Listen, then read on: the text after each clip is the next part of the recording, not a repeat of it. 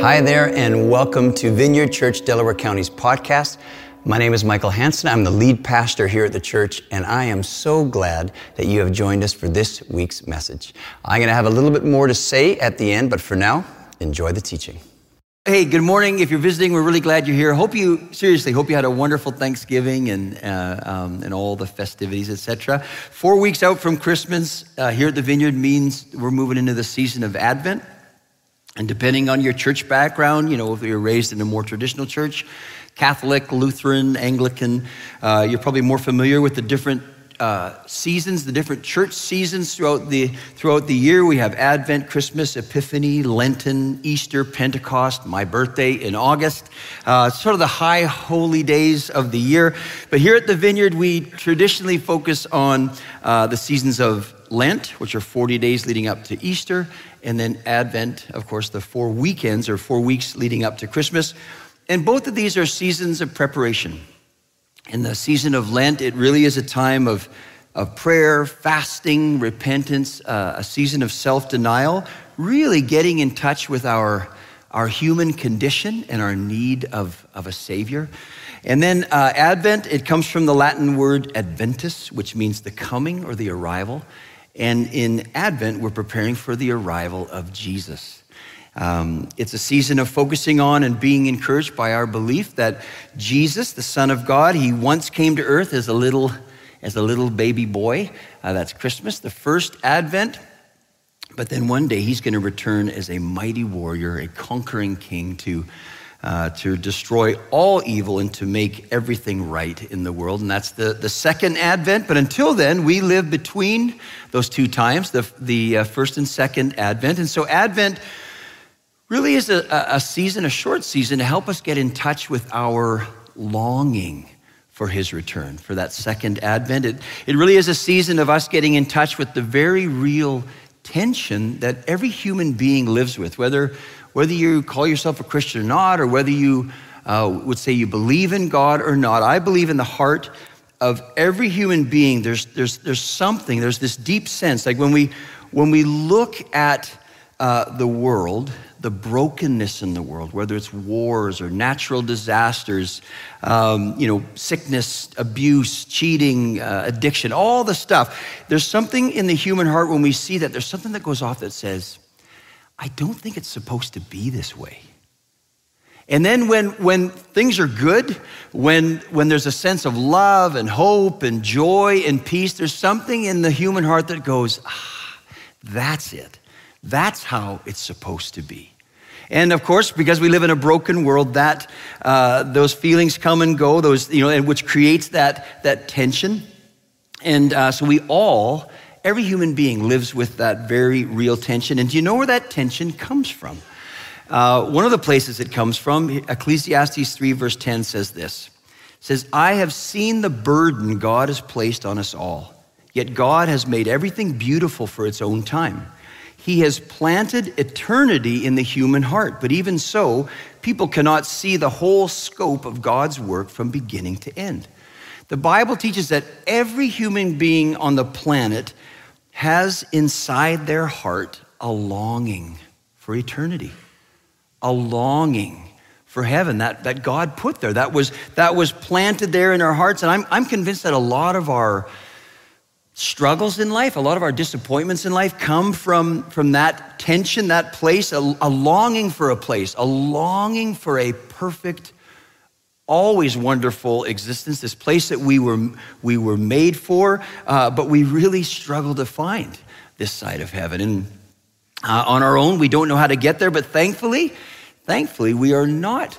Uh, we're not on our own. And so, Advent, this season that we're moving into, is a time to remember that, yes, we are longing. Yes, we are waiting for uh, the final return of Jesus, but we also, in this season, celebrate uh, that Jesus is already, he's already with us. So let's pray, and then I'll jump into uh, my talk for today. So, Lord, uh, I thank you for this morning. I thank you for everyone who's here. Lord, I, I'm so grateful as I look around the room just that you know, you know everybody. You know what we're feeling right now, you know what we're thinking right now. I just pray uh, way beyond my words, Lord, would you come and, and, and powerfully, personally meet with each one here? I, I thank you for your presence among us. We welcome you in Jesus' name. Amen. Okay, uh, you can see there on the screen this year, uh, we're going to, oh, there, well, you, you saw it. you saw it on the screen, I, I hope.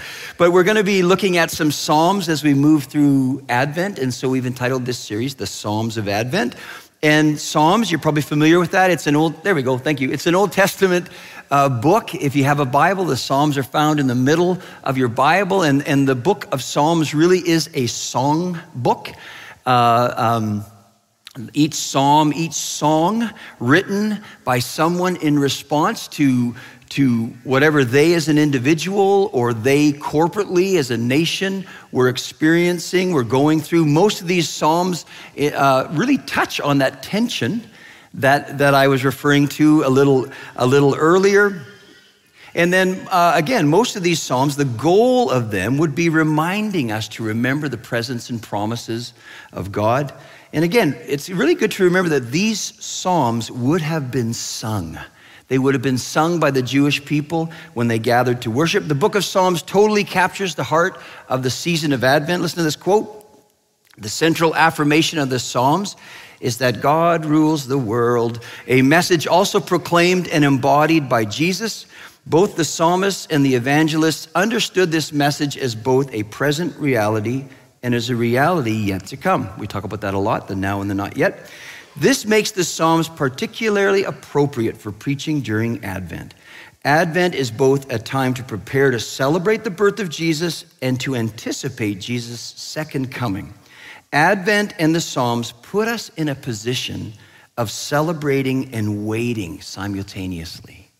Okay, before I get to our psalm for today, I want to ask you a question. Do you, do you think it's possible, like it says in that quote, do you think it's possible to live this life in a place, from a place of both celebrating and waiting at the same time. Do you think that's possible? Because I think that that's the tension I'm talking about, celebrating and waiting. Right? That's the tension that we all we all struggle with. So, you know, and, and so I would say because that is the condition that we all live with this side of heaven, well then, well boy, it has to be possible then, doesn't it? So I want us, as we move into our psalm, to keep that question, uh, to keep that question in mind. So our psalm for today is Psalm 89, and it's the third longest psalm, written by a guy named Ezra, the uh, sorry, Ethan, the Ezrahite, and it's the only psalm uh, that this guy wrote that made it into the Bible. Uh, we don't know a lot about him. It's mostly believed that it was written uh, somewhere around the mid to late 500s BC which means it would have been during the time, written during the time of Israel's exile in Babylon, meaning their, you know, uh, Israel has been, you know, uh, overrun, their homeland has been overrun, and now all the Israelites have been uh, taken into captivity in a foreign land. And as we jump around in this psalm, you're going to see that exile. You're going to see that really played out in the flow and the uh, content of the psalm. Again, uh, 89, uh, Psalm 89 is the third longest psalm after uh, Psalm 119, of course, and Psalm 78. So we're not going to read uh, the entire psalm. There are 52 verses, but I am going to start with sort of a 30,000 foot level flyover, just a breakdown of the psalm. Verses 1 through 4 is an, it's an introduction, and really it's an introduction that totally sets the tone for all that the psalmist is going to uh, write in this song. Verses 5 through 18 goes into a beautiful hymn of praise to God.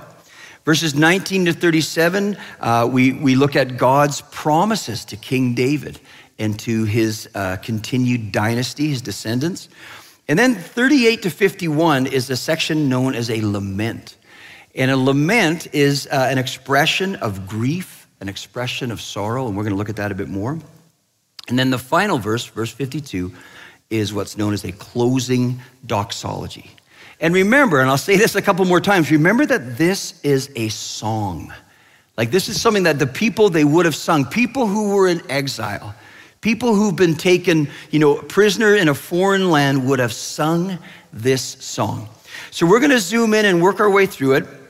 But here's what I'm going to ask uh, when we read through it, I'm going to invite you to read with me, all right? Uh, we're not going to sing it because I have no idea what melody it was, but, uh, but we are going to read it together. So here, let's start at this place. This is verses one and two, so read along with me. This is his intro. Here we go. Ready? All together. I will sing of the Lord's great love forever. With my mouth, I will make your faithfulness known through all generations. I will declare that your love stands firm forever, that you have established your faithfulness in heaven itself. Now, again, this would have been sung, and that, that really sounds like a worship song, doesn't it? The psalm starts with the establishing of a, of a foundation, really for the rest of the song. And that foundation is the forever love of God and, and the Hebrew word that's used, you can see there, the Hebrew word for love is this word chesed. Chesed, that's how you're, it's one of those throat clearing words. But, but chesed is one of these words that it's, it's such a vast word. It's really hard to define. And this is a definition I think is super helpful is that chesed is, is loyal love. That's a real beautiful, beautiful two words loyal love. And so the song starts with a reminder with uh, establishing the foundation of the loyal love that God has for his people. Then it moves into this beautiful uh, hymn of praise, verses 5 through 18. And again, I'm going to invite you to read with me. And I've just pulled some of the verses out of it. So let's read this together. It says, The heavens praise your wonders, Lord. Who is like the Lord among the heavenly beings? You, Lord, are mighty, and your faithfulness surrounds you. You rule over the surging sea. The heavens are yours, and yours also the earth. Your arm is endowed with power. Righteousness and justice are the foundation of your throne. You are the Holy One. See, I stopped to see. Are they reading? Because I can't hear him. But I, you are. That's good. So that now that sounds a lot like a like a worship song, right?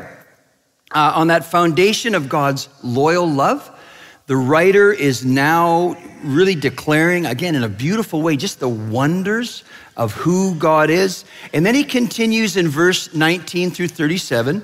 Uh, let's read this again. Verses 18, or sorry, 19 to 21 say this all together.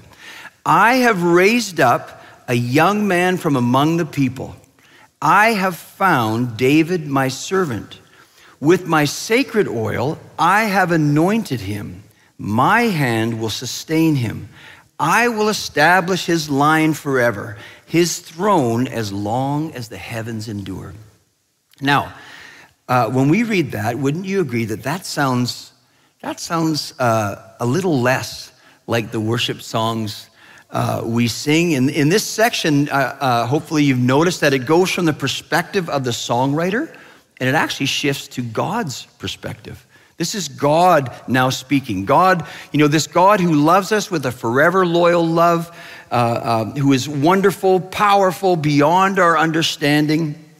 He is now declaring his promises to David and his descendants. And understand that to us, when we talk about King David, I don't know, maybe you think of Richard Gere, if you ever saw that movie. But I mean, when we think of King David, we think, yeah, yeah, he's a significant guy in the Bible.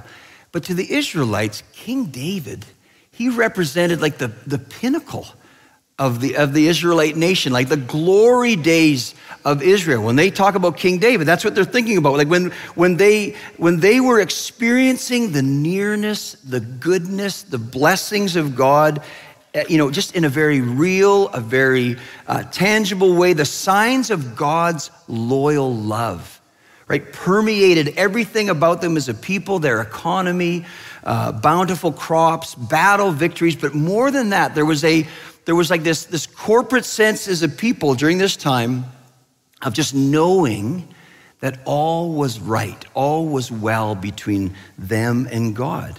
But then in this section, God seems to take a really hard right. Let's read this together. Verse 30. But if his sons forsake my law and do not follow my statutes, if they violate my decrees and fail to keep my commands, I will punish their sin with the rod, their iniquity with flogging. But I will not take my love from him, nor will I ever betray my faithfulness. I will not violate my covenant or alter what my lips have uttered. Now, does that sound like a worship song to you? right? I mean, we sing so much of the loyal love of God. We sing of the, you know, the wonders of God. We sing of the promises that God has made. But I cannot think, I don't think I can think of any songs, worship songs, that declare our responsibility to obey Him. That declare, you know, if we don't obey Him, His commitment to punish us. We don't have a lot of songs like that, do we? We don't. And, and notice that it's not, in this psalm, it's not like we mess up, he gets angry, he flogs us, there's an image for you, and then he goes, I'm done with you, and he abandons us. That's, that's not what happens. That's not at all what happens. What it does say, verse 33, God is saying this, but I, God says, I will not take my love, my loyal love from him, nor will I ever betray my faithfulness. I will not violate my covenant or alter what my lips have uttered. God is able to correct and love us at the same time. And when I look at that, I go, wow, wow, that's amazing to me. Because I think back to when I was, especially when I was a young father, boy, I struggled to find the middle ground when it came to parenting. I'm sure you can relate if you're a parent. Uh, you know, I sort of went from this place of I'm your buddy or I'm your boss, and I'm a really hard to please boss. And so when I would look back on a lot of my parenting, I rarely, rarely parented from that, you know, that healthy place of middle ground. It was either I was too passive or I was too strong. Does that make sense? Any, can anyone relate to that? We're all We'll have another support group after. Uh, but, but God, God is a perfect parent. Like He is able to parent you from a place of, of perfect love and a place of perfect justice. In fact, in fact, the Bible teaches that when God corrects us, when He disciplines us, it actually is a sign of His loyal love for you Proverbs 3:11 says, "My child, don't reject the Lord's discipline, and don't be upset when he corrects you. For the Lord corrects those he loves, just as a father corrects a child in whom he delights." God is able to correct and love us at the same time. And you know, let's be honest. Sometimes in our lives, we we choose our own path and we totally ignore God's parenting or God's guidance, and consequently, we find ourselves in a mess of our own making. And the truth is, He didn't do it to us, we, we did it to ourselves, and yet, I'll just speak from my own life, but I think I'm speaking for more than myself. And yet, many times, even in those places, we still blame Him. And we still uh, question His love, His faithfulness, His commitment as we stand in the mess of our own making. And yet, and here's this loyal, the loyal love of God. He does not respond in kind. Something that amazes me about God is he does not abandon us. He's the, you know, think of the prodigal son, think of the father. What does he do? You know, because of his loyal love, he pursues you. He gathers you up. He corrects you, yes. And he washes us clean and he, you know, and he sets us in a place, he restores us to a place of sonship, of daughtership. That's the loyal love of God. And, and so again, his correction, his discipline are all to remind us that, hey, you are mine and I am committed. I am committed to the work that I've started, that I've started in you. So the psalmist has established God's loyal love, his greatness, his promises to David and his descendants, followed by a warning of the necessity of their obedience. And then he continues by getting very raw and very honest. And we switch back to the perspective of the psalmist. This is verses 38 to 51. And uh, I alluded to this earlier. This is the section of the psalm. This is the section of the psalm where he really, the psalmist is really now talking about the current events. He's talking about their, their situation, their, their place of exile in Babylon. And, and again, I've pulled some of the verses, so let's read this together. Here we go. But you have rejected, you have spurned, you have been very angry with your anointed one. You have broken through all his walls and reduced his strongholds to ruins. You have exalted the right hand of his foes. You have made all his enemies rejoice. How long, Lord? Will you hide yourself forever? How long will your wrath burn like fire? Lord, where is your former great love, which in your faithfulness you swore to David? Now, does that sound like a worship song? I mean, you, you know, you're not going to hear that on the river. Next up in the river, number 14. God, why do you keep breaking your promises? Like, it's like, you know, I've not, I've never heard of a, I mean, it's very rare to find a song like this that, that is what we call a lament. And a lament is an expression of grief, an expression of sorrow. And can't you, even in the little sections that we, that we pulled out there, can't you get a sense of the psalmist, of the people's, uh, that, that their world is falling apart? Don't you get a sense in that for, for the people, for the psalmist, that their faith in God is being rattled to the core.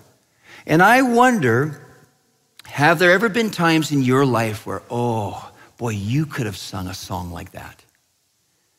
Has there ever been a season in your life where, uh, boy, I could have used a song to just to be able to say, Where are you, God?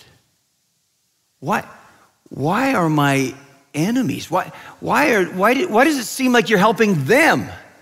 and not me. Have you ever been in a place, maybe you're in a place like that right now, where a song of lament would really capture what's going on in, in, in, your life, in your family, or whatever the situation. You know, and I, I remember years ago when we lived down, we still live down in Westerville, and uh, we were going through a really hard time as a family, and my faith was being uh, shaken, rattled to the core. And I remember in that time just feeling so alone. And, and sort of like the psalmist, it seemed like, it felt like in that time that God, instead of helping us, it felt like he was actually hiding from us. And to, to, to that, just even the thought of separation from God, I think has to be the scariest place. In fact, I think that's hell. To be separated from God, that sounds like hell to me. And, and so I was driving during that time, I was driving on 270 and I was trying to process all that we're going through, trying to figure it out. And I was afraid. I felt uh, condemned. I felt confused. I felt overwhelmed. Uh, I, I, just, I had all these different uh, feelings going off inside of me. And I was trying to pray. I was trying to talk to God. I, I was struggling to find the language. Uh, and, and all that came out of me as I was driving was a yell and I just yelled so loud in the car that I actually I scared myself. And I actually damaged my voice. I was hoarse for the rest of the day. And and I thought, what what is that? How long has that been in there? Where where did that come from? And, and you know, it, it, was, it was such a weird moment because, you know, I'm, I'm, it's very intense. And, and in a moment like that, I, as I think back to it, I did not feel condemned at all by God.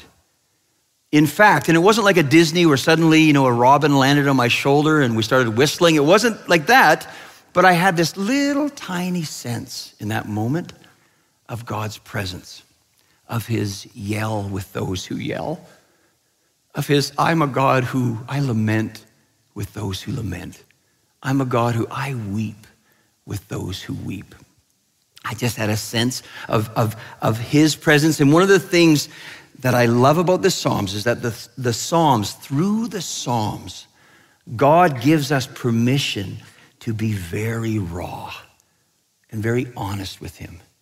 And you know, come on, God knows what you're thinking. He knows what you're feeling. And, and he looks at you and he's like, you know, you'd actually, you'd feel a lot better if you got that out. Right? If you just let her rip. And I'm not saying, you know, well, maybe go for a drive on 270 today. And it's, but, but what I mean is God sees what's in us and understand that to express those fears and doubts and all those things, a lament is not a lack of faith. To say, where are you, God? That's not a lack of faith. That's not a, that's not a failure to say that. I actually would say that's a sign of great faith.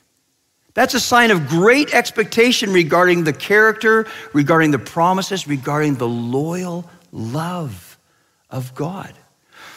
God wants honesty. He wants, he wants us to be real with Him. And I think one of the symptoms of an unhealthy church is lukewarmness in our worship, in our prayers, in our expectations of God. And when I say lukewarm, I don't mean you feel flat or dull, because let's be honest, that's part of the that's part of the human condition. What I mean is more what I'm talking about. It's, it's when we're not being honest with God.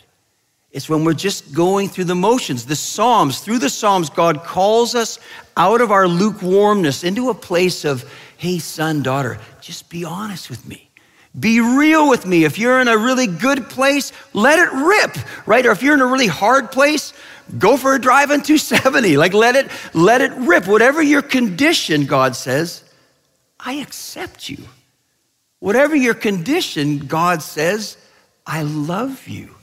Whatever your condition, questioning everything about him, doubting him, whatever it is, the heart of God, the loyal love heart of God is, child, come to me. Let's Let's talk. And it's amazing in this psalm, after that raw lament, that the final verse of the psalm just doesn't make sense to me. And the final verse of the psalm is believed to have been added later, is more of like this grammatical uh, phrase, and it's called a closing doxology. So let's read this together. This is the final verse together. It says this Praise be to the Lord forever. Amen and amen. Now, doesn't that sound strange to your ears after, like, after a lament? Where are you? Why are you hiding from me? Why do you keep breaking your promises? God, let me wrap this up with praise you forever. Like, that doesn't make sense to me. It doesn't, that doesn't seem where this should go because in my need to be in control Western mind, like need to understand, need an explanation, it's like, no, I don't think it's time to praise him because we, we don't have an answer. Like we, we, it's like it hasn't been resolved. God hasn't said, "Oh, whoa, whoa, whoa, whoa, whoa. Let me explain what's going on. Let me tell you what's going on here. Oh, okay, now I can praise you." No, that's not what that's not what happens. And in some ways, it almost looks like the psalmist or the people are sort of left flapping in this, flapping in the wind, sort of suspended in this no man's land. But I don't think that's the case at all. I think in this final verse, what really is going on is we are being directed back to the beginning of the psalm. I asked this question earlier Is it possible to live this life from a place of celebrating and waiting at both at the same time? And I said something like, you know, because it's the condition we all live with this side of heaven, well, then it has to be possible, doesn't it? And to that I would say, yes, yes, it is possible. Well, then a good question would be how? How is it possible to live this life in a healthy way in this place of celebrating and waiting at the same time? Well, this psalm teaches us this. It's possible if the thing you're celebrating is greater than your circumstance or your place of waiting. Does that make sense? It's possible if the thing you're celebrating actually eclipses, eclipses your place of waiting. See, this psalm, in its, in its both its words and its structure, it really touches on and really is trying to help us discover and learn that in this life, in this life, that the, the loyal love of God is to be our constant foundation. It's to be the place we always run to. I read this somewhere that you know you, you don't ever want to build your life on anything that you can lose. Right? You can lose your money. You can lose your health. You can lose your looks. You can lose your whatever it is. But, but you cannot lose the loyal love of God. And, you know, just in the context of what we're talking about, I was thinking this week, you know, when God made us as human beings, do you, you know, when's the last time you thought about this? That He made us as eternal beings, right? Like, you know, uh, this, this body that I have, if, if Jesus, you know, if I, if Jesus doesn't come back before I die, well, then this body is just going to break down and I am going to die. But that's not the end of me because I'm an eternal being. Listen to this quote. We are not human beings having a spiritual experience. We are spiritual beings having a human experience. Think about that.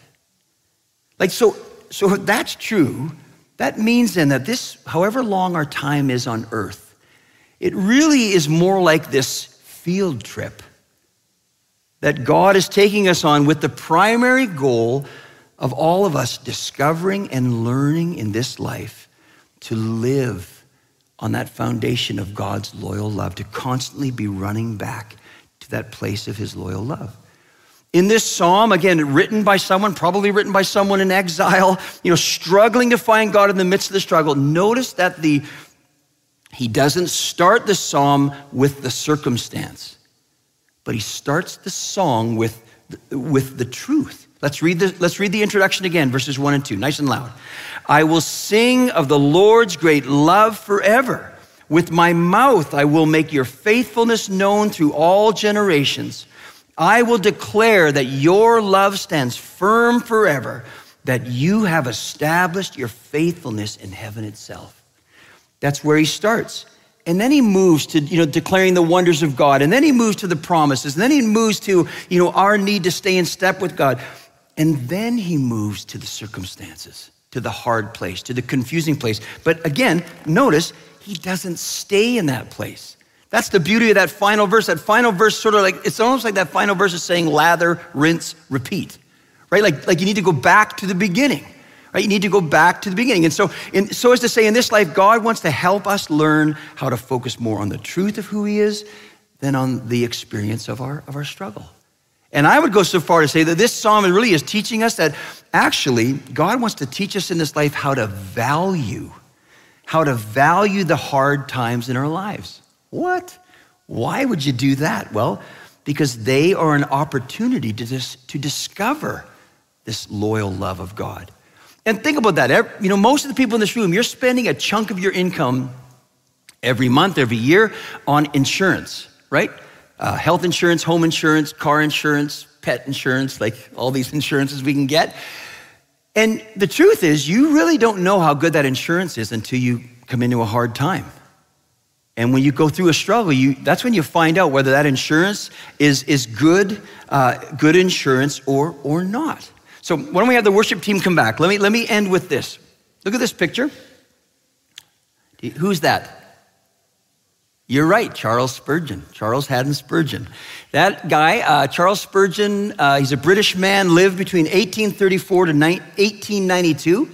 That guy's considered to have been one of the greatest preachers of all time. He is the goat. He's the goat. He's the greatest of all of all time. In his lifetime, again, in the 1800s, this guy preached to more than 10 million people, it's estimated.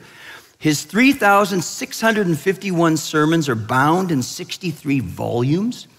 His sermons were often printed on the front page of both the London and New York Times. He's this amazing, amazing man. But at the same time, Charles Spurgeon also experienced many hardships in his life. Uh, because of illness, his wife, Susanna, was bedridden for decades. Decades. He had numerous chronic illnesses. He had gout. Uh, he had kidney issues. He struggled with chronic depression. He called depression the black dog of depression. And in light of all that, listen to this quote from Spurgeon. He says this I've learned to kiss the wave that throws me up against the rock of ages. And understand that might not be a familiar term, the rock of ages, but that's referring to God. He's often referred to the rock, the solid rock. Spurgeon is saying, I've learned to kiss the wave that throws me up against the rock of ages. And understand that he's not saying that, that he's not kissing that wave because he loves the wave. Right? He's not, he's not kissing this, that because he, he loves the struggle or that suddenly evil is good. That's not what he's saying. And you know, as the King James would say about evil, it doth sucketh right? And so what he's saying is, what he's saying is no matter how hard or how unfair, if it's going to move me closer to God and his loyal love, well then, well then I will embrace that opportunity. Not that thing, but I will embrace that opportunity because he has learned all that this guy went through. He has learned that there's just nothing else in this life like the loyal love of God. And, and again, in this field trip, I believe that is one of the foundational things God wants to teach us, teach us that we could get to the end of our lives. And why don't we end with, let's read this together. Romans 8 38. And I am convinced that nothing can ever separate us from God's love, neither death nor life, neither angels nor demons, neither our fears for today nor our worries about tomorrow. Not even the powers of hell can separate us from God's love. No power in the sky above or in the earth below. Indeed, nothing in all creation will ever be able to separate us from the love of God that is revealed in Christ Jesus our Lord. Well, thanks so much for joining us today. I hope that what you heard has encouraged you in your walk with Jesus. For more information and to contact us, go to vcdc.org. Well, bless you. Have a wonderful week.